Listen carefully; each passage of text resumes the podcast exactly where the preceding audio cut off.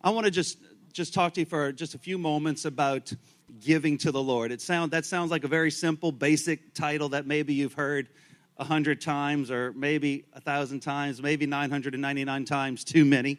Um, but just stick with me for a moment as the Lord just been sort of just ministering to me a few things over the last couple nights. And Proverbs 3 9, man, I have what might be just a cool little nugget here for some of us. Proverbs 3 9, it says, Honor the Lord with your possessions and with the first fruits of all your increase.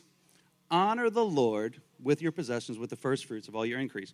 You know, over the last two nights, it's been a it's been a really sweet, sweet presence of the Lord and just having the opportunity to to make room. Everybody say make room. If you weren't here last night, as many of us just have things going on, go back. I implore you, go back and listen to Pastor Becky's message last night on making room for the presence of the Lord. Just go over to the YouTube, even if you only had 40 minutes, about 40 minutes or so to listen to that section of it. That, that ministry, that message last night will, will perhaps change some of how you structure your life. And um, it was powerful. But, but with that, it says, Proverbs again, honor the Lord with your possessions. Now, before we, let's just deal with the first three words there honor the Lord. Before we even get to with the possessions or with the first fruits, honor the Lord. Now, here's the interesting. Here's might be the little nugget that I'm honestly still just working through this little nugget is that honor, many times we just think of this the word honor and we know in an English sense what honor means. We kind of relate it to respect. We kind of relate it to giving somebody the honor or the respect or the just the overall kindness that they deserve. But this this honor right here is something completely different. This honor is actually kabod. This is the kabod. Now, if you know anything about Christina was singing her song yesterday, the Shekinah of Glory.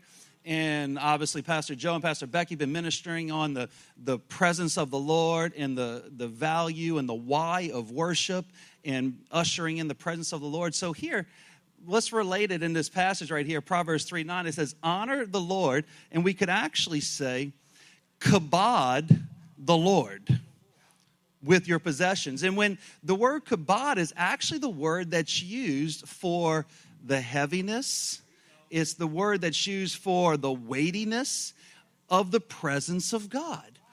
And so here we begin to we begin to kind of dig a little deep now when we're talking about giving to the Lord. We got to go to another scripture to start tying just a couple simple thoughts together this morning, which is in Second Corinthians verse chapter 8 verse 5. 2 Corinthians chapter 8 verse 5. And it says this, it says in this the kind of the latter portion of the scripture, they gave not as we expected, but they gave themselves first to the Lord and then to us talking about this this scripture right here follows that that passage that we would know that if you sow sparingly you'll reap sparingly if you sow generously you will reap if you sow bountifully, you will reap. The very next verse is this passage that says, They surprised us. They surprised us because it wasn't just about just bringing the offering, it wasn't just about giving the money, it wasn't just about offering the, the provision or meeting the need. It says they first gave themselves to the Lord. So go back to Proverbs now and, and now tie it into they gave themselves the Lord's. We can actually see that, that the kabod, we need the presence of the Lord in order to bring our possessions to the Lord. Worship, when we say give to the Lord, um, sometimes we immediately just relate that, many times actually, especially when it's like the offering section of a service, we immediately relate that to giving of something material. But giving to the Lord, our worship is first given to the Lord. Before our finances, before something material, before meeting a need. We have to be a people who give and bring our worship to the Lord. Our worship has to has to come first before it's kind of the it's kind of the chicken and the egg metaphor, right? Which which comes first? Well, here's the thing. Our offerings unto the Lord are supposed to be flowing from a heart and a life of worship. Think about it for a minute. I mean, you can you can still give, and of course, you know, pastors and churches, we're like, we're never gonna we're never gonna stop somebody from giving something, right? It's just not what we're, you know, that'd be kind of a bad practice. Okay, we're gonna are you worshiping before you give that? No, we're not gonna do that. But I'm also gonna tell you the truth that somebody you can you can write a of course we don't write checks for the most part these days but whatever you do if there's a lot of zeros or however many zeros behind it and you come and get it but it doesn't flow from a heart of worship it doesn't flow from a life of worship that offering will benefit you very little if any in eternity it might help meet a need at the moment or something, and somebody might be a pastor or a church or a family member or a friend might be thankful for it. But if it doesn't first flow from a heart that has given itself to the Lord, a heart of worship, it benefits very little in the eternal realms. Think about it for a second.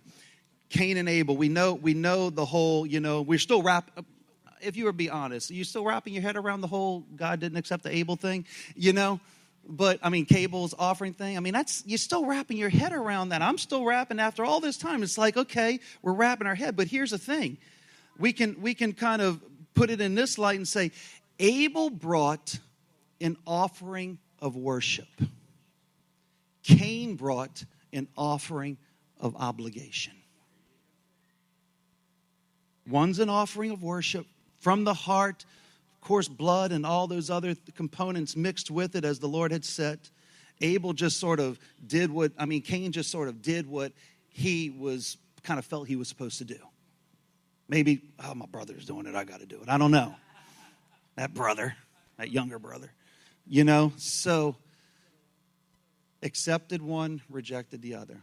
Here's what I'm telling us today. When we're talking about giving to the Lord and why we've been doing Friday night, Saturday night, just why we do these, why we do revive nights, why we do glory nights, why we do all day prayer times, it's just continually making space. It's continually just expanding room in our lives so that we can be first a people of worship.